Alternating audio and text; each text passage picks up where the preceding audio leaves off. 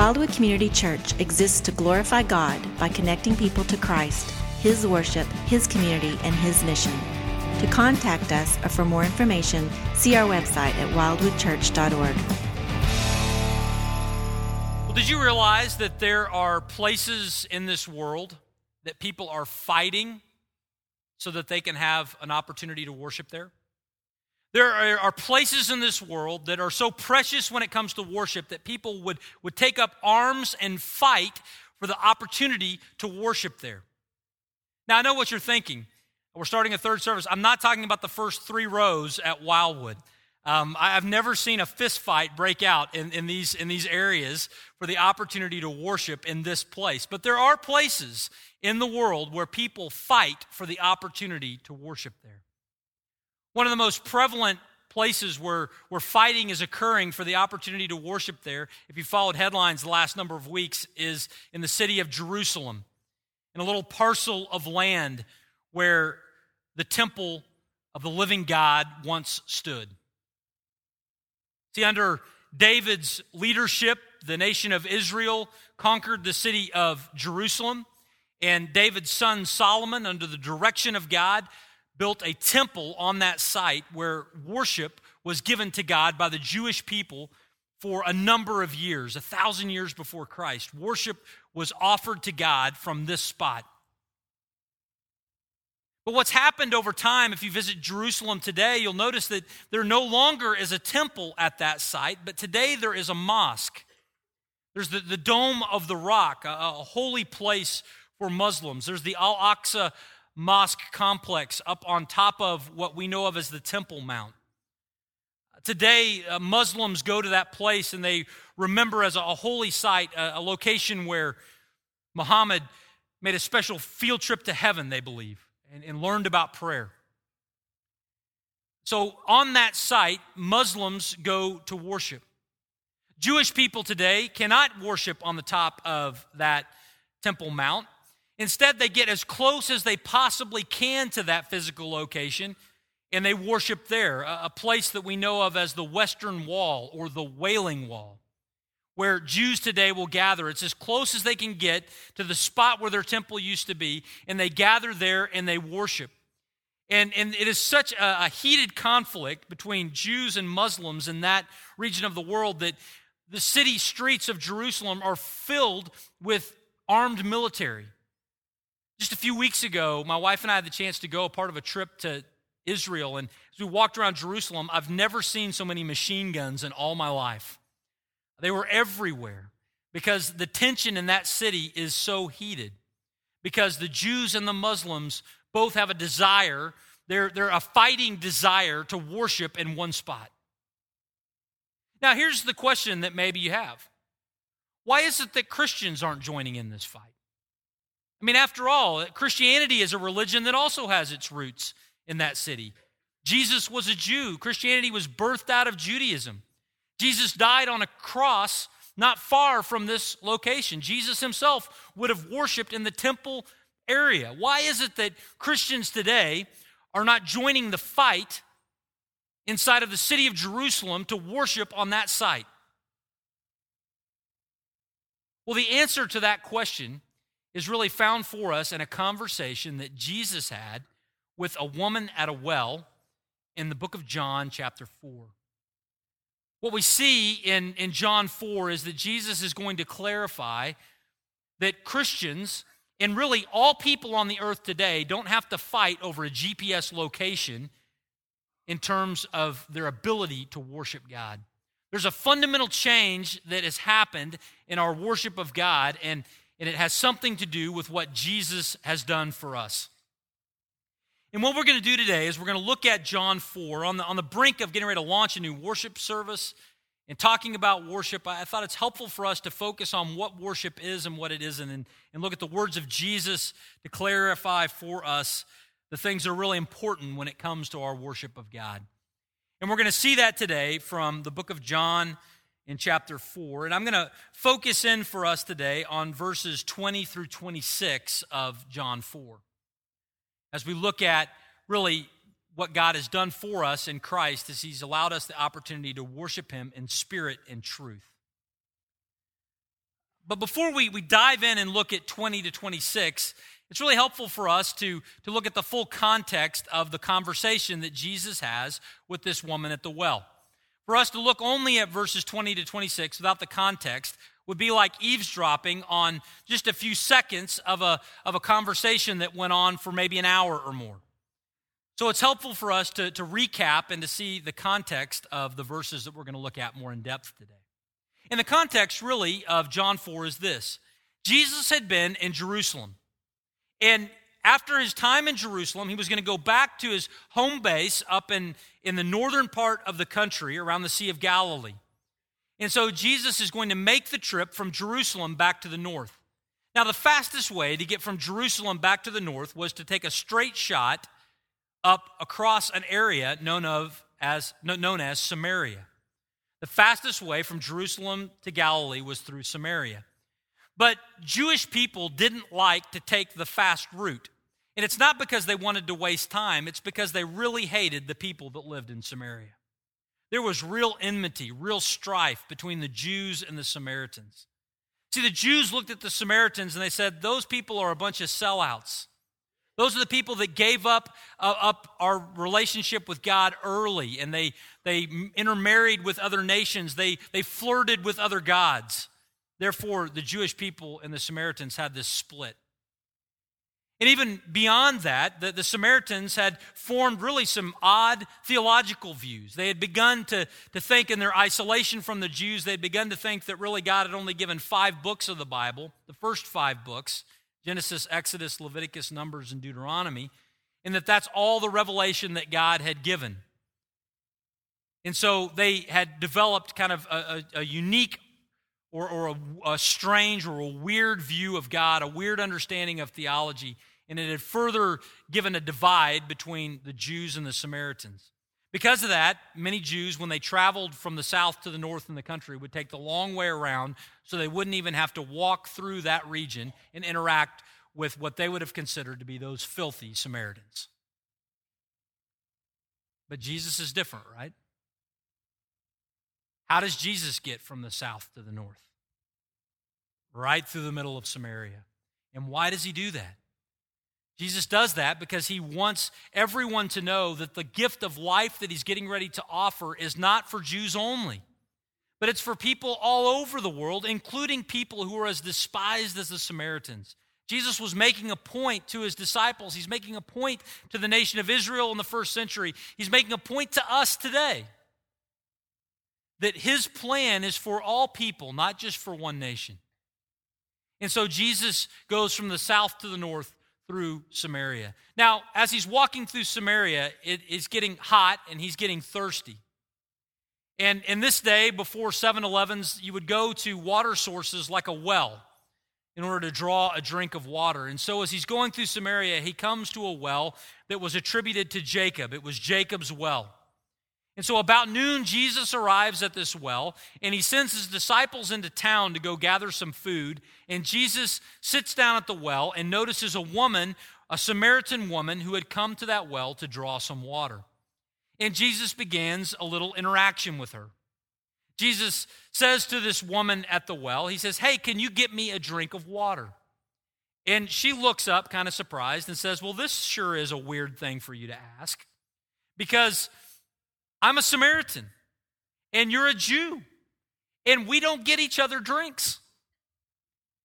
But Jesus says, Could you get me something to drink? And, and so Jesus responds and says, Listen, if you knew who you were talking to, then you would ask me, and I would give to you living water.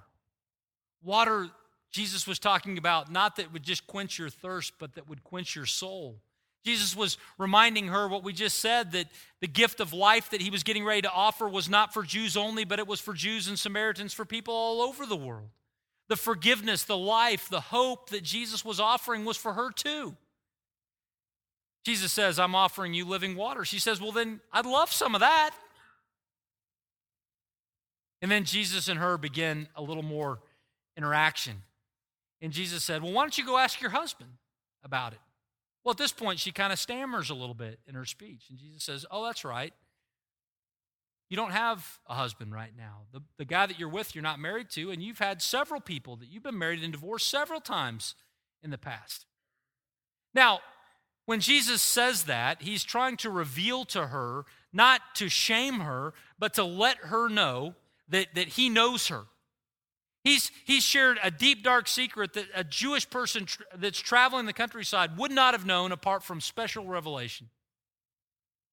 Well, the woman hears Jesus speak to her in this way, and, and, and she immediately does what many of us would do if you ever found yourself on the other end of a, of a pastor who is challenging you about a personal sin in your life just ask a really hard theological question. Um, we, like to, we like to debate and talk about these kinds of things, right? So she's like, I'm going to ask him a question to take the focus off of me and onto some other topic. I'm going to ask him a question about worship. And that's the context that we see beginning in chapter 4, verse 20. We're going to see, uh, we'll read these verses and then we'll back up and, and, and unpack them a little bit.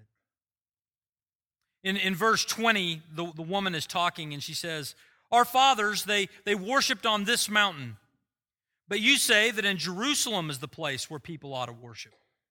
And Jesus said to her, Woman, believe me, the hour is coming when neither on this mountain nor in Jerusalem will you worship the Father.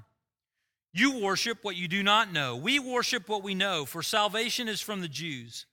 But the hour is coming and is now here when the true worshipers will worship the Father in spirit and truth.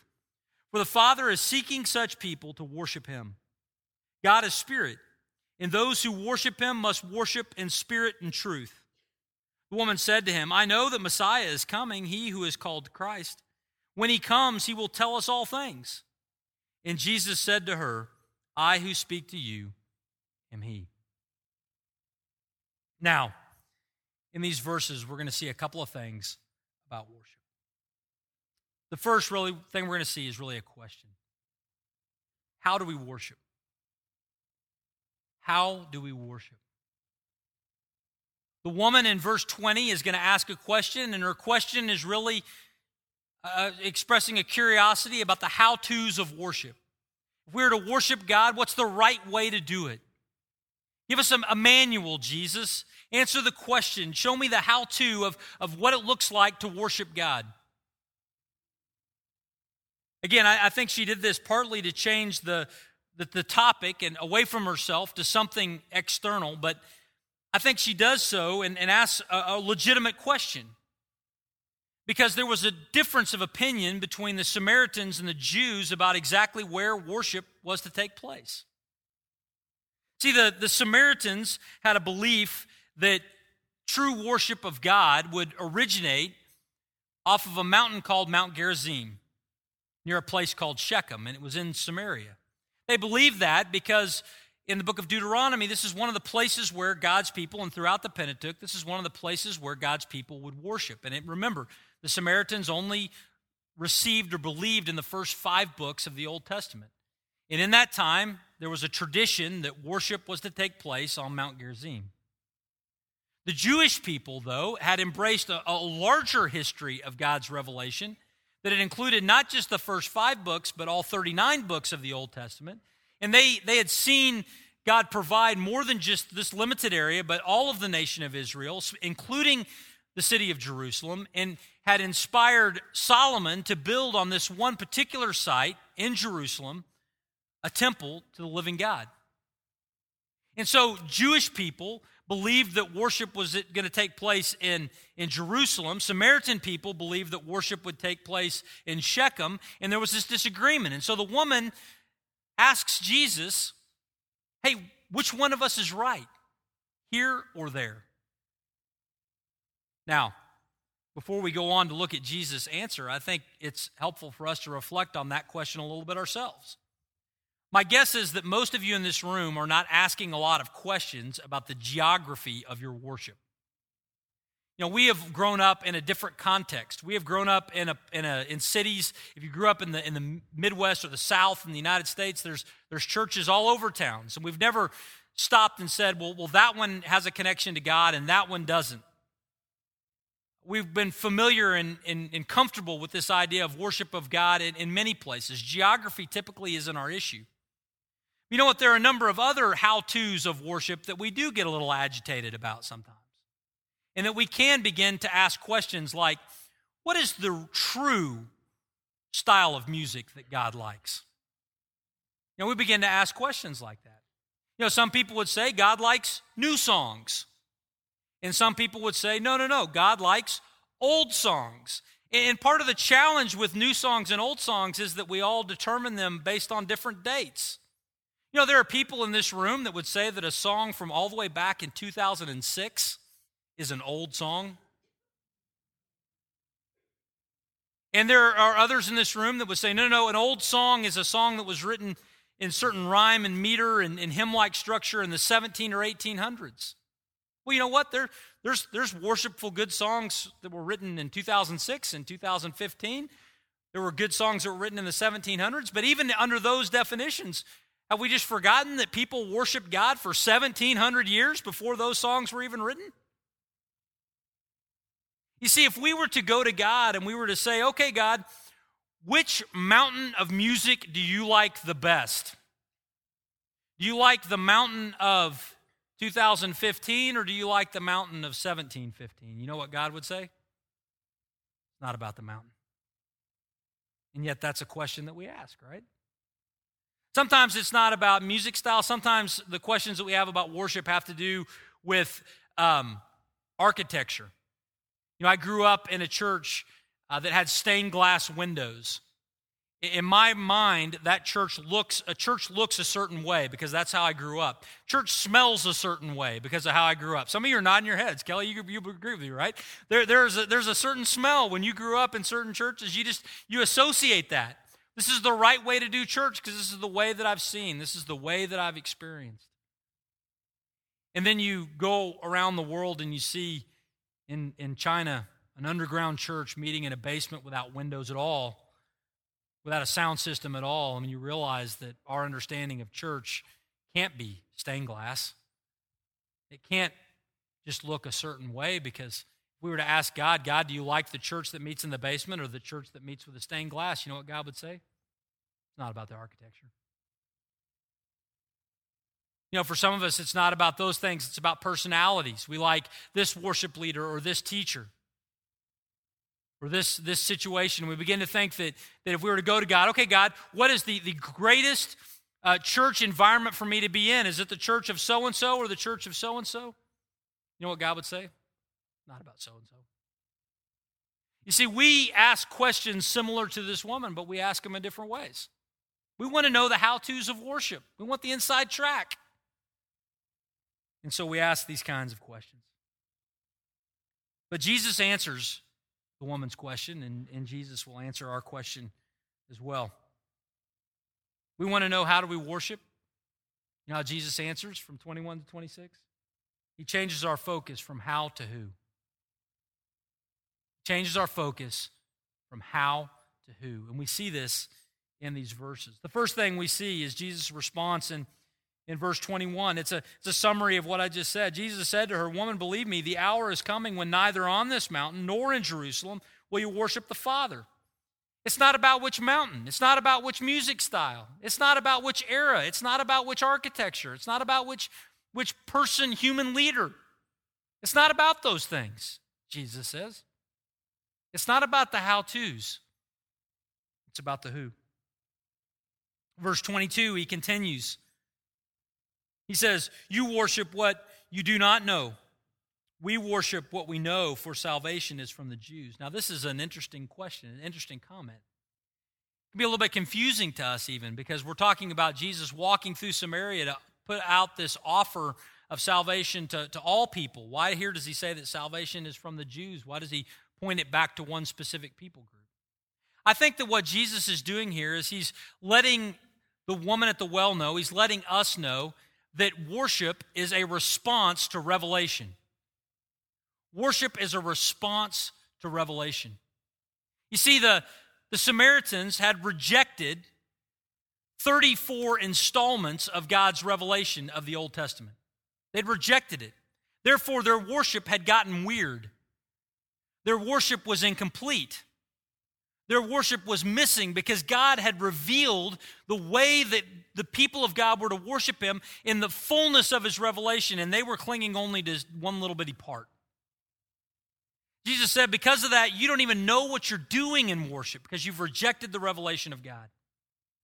Jesus said, The Jewish people who have received all 39 books of the Old Testament, at this point in time, at this point in history, he's saying to them, they are the ones that have a full understanding of who God is. Therefore, their worship is accurate because they are worshiping in response to the revelation of God. Now, the irony of that, as we see this today in, in time space history, is that the Jewish people today have rejected the revelation of God. Think about the fact that they've rejected the, the, the, the, Word made flesh, the Son of God, Jesus Christ. They reject Him as the Savior. They reject the 27 installments of God's revelation that we know of as the New Testament. Because of that, their worship has gotten a little weird, a little strange. It gathers around a wall in the hopes that there's an antenna there that God would hear when God has offered something greater. You see, that the point for us today is that we have the opportunity to connect to the God of the universe and to worship Him in response to the revelation that He's given us of Himself. We worship God the way that we do because He has revealed Himself the way that He has. This is why our, our songs that we sing are, are based in Scripture. This is why we spend large sections of our worship service reading God's Word and talking about what it means. This is why when we gather in our small groups, as I'm going to do my small group tonight, we're going to gather around God's Word and we're going to read it together. Because when we see God's Word, when we see His revelation, it inspires worship within us. God's desire in His revelation is not just that we're smarter not just so we can answer Bible trivia questions, it's so that we would worship Him. Worship is a response to His revelation. God has graciously given it to us in His Word, He's given it to us through Jesus Christ, and so we can worship Him. Jesus is shifting the focus from the hows to the who. Verse 23 and 24, the story continues. Jesus says, The hour is coming and is now here when the true worshipers will worship the Father in spirit and in truth, for the Father is seeking such people to worship him. Jesus says that the time is coming and is now here.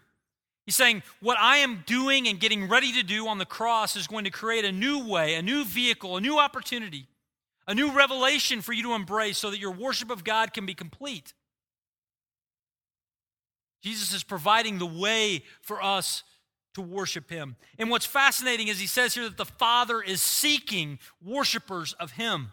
What a beautiful statement that is. The God of the universe who does not need us wants us.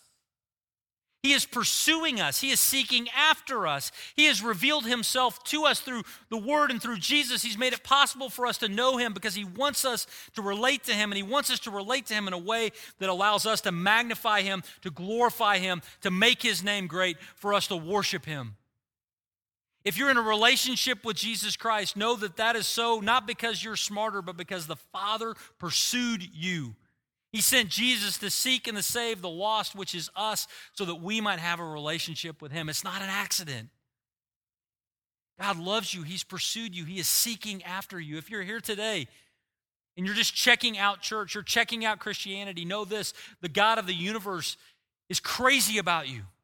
He is seeking you. He would give His own Son to die on the cross for you so that you might have a relationship with Him. The Father is seeking us. The shift is from a how to, but it's, it's straight to a, to a who. Jesus continues in verse 24. He says, God is spirit, and those who worship him must worship in spirit and truth. The way that we have an opportunity to worship God, Jesus says, is in spirit and truth. Now, we see that in English, it sounds like two ideas spirit and truth. But in the original language, this is set up in such a way to really communicate one idea. What Jesus is really saying here is he says, I, I, wanna, I want you to, to, to worship God in a truly spiritual way. One idea. not spirit and truth, but a truly spiritual way. Jesus is going to make it possible for us not just to go to some place and check a box and say we worship. He's made it possible for us not to just have some rote memory exercise that we go through, to, to make some pilgrimage so that we can say that we've been there. Jesus makes it possible for us to actually worship God in a truly spiritual way. That from the depths of our heart and our soul, we could, we could magnify God, we could connect with Him. This is possible because what Jesus has done, He died on the cross for our sins to cleanse us so that from the inside there's a renovation. Then He sends His Spirit inside of our hearts so that we are able, have something, an internal force welling up from within us, pushing us towards connection with the God of the universe. See, we have the opportunity to worship God in a truly spiritual way because of what Jesus has done for us. And Jesus underlines that in verses 25 and 26 when the woman says to him, I know that Messiah is coming, he who is called the Christ. And when he comes, he will tell us all things. And Jesus said to her, I who speak to you am he. See what Jesus did there?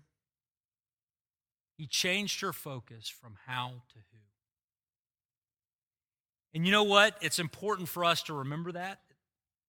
Because as we talk about adding a worship service, we're not adding a worship service to just do some different hows.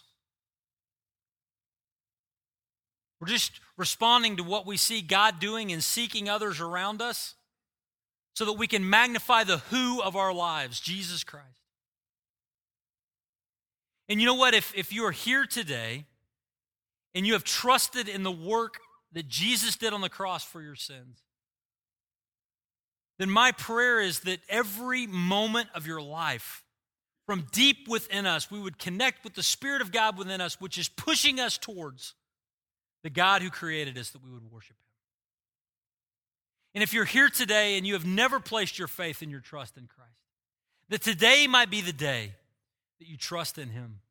Today might be the day that you realize that you want to not just check a box and say that I've been to church or, or that I'm religious or try to make a pilgrimage to one city at one point in my life, but you are going to connect to the God of the universe in an ongoing, eternal life kind of way by embracing in faith what, what this woman realized in John 4 that Jesus was the Messiah, the Savior, the Son of God.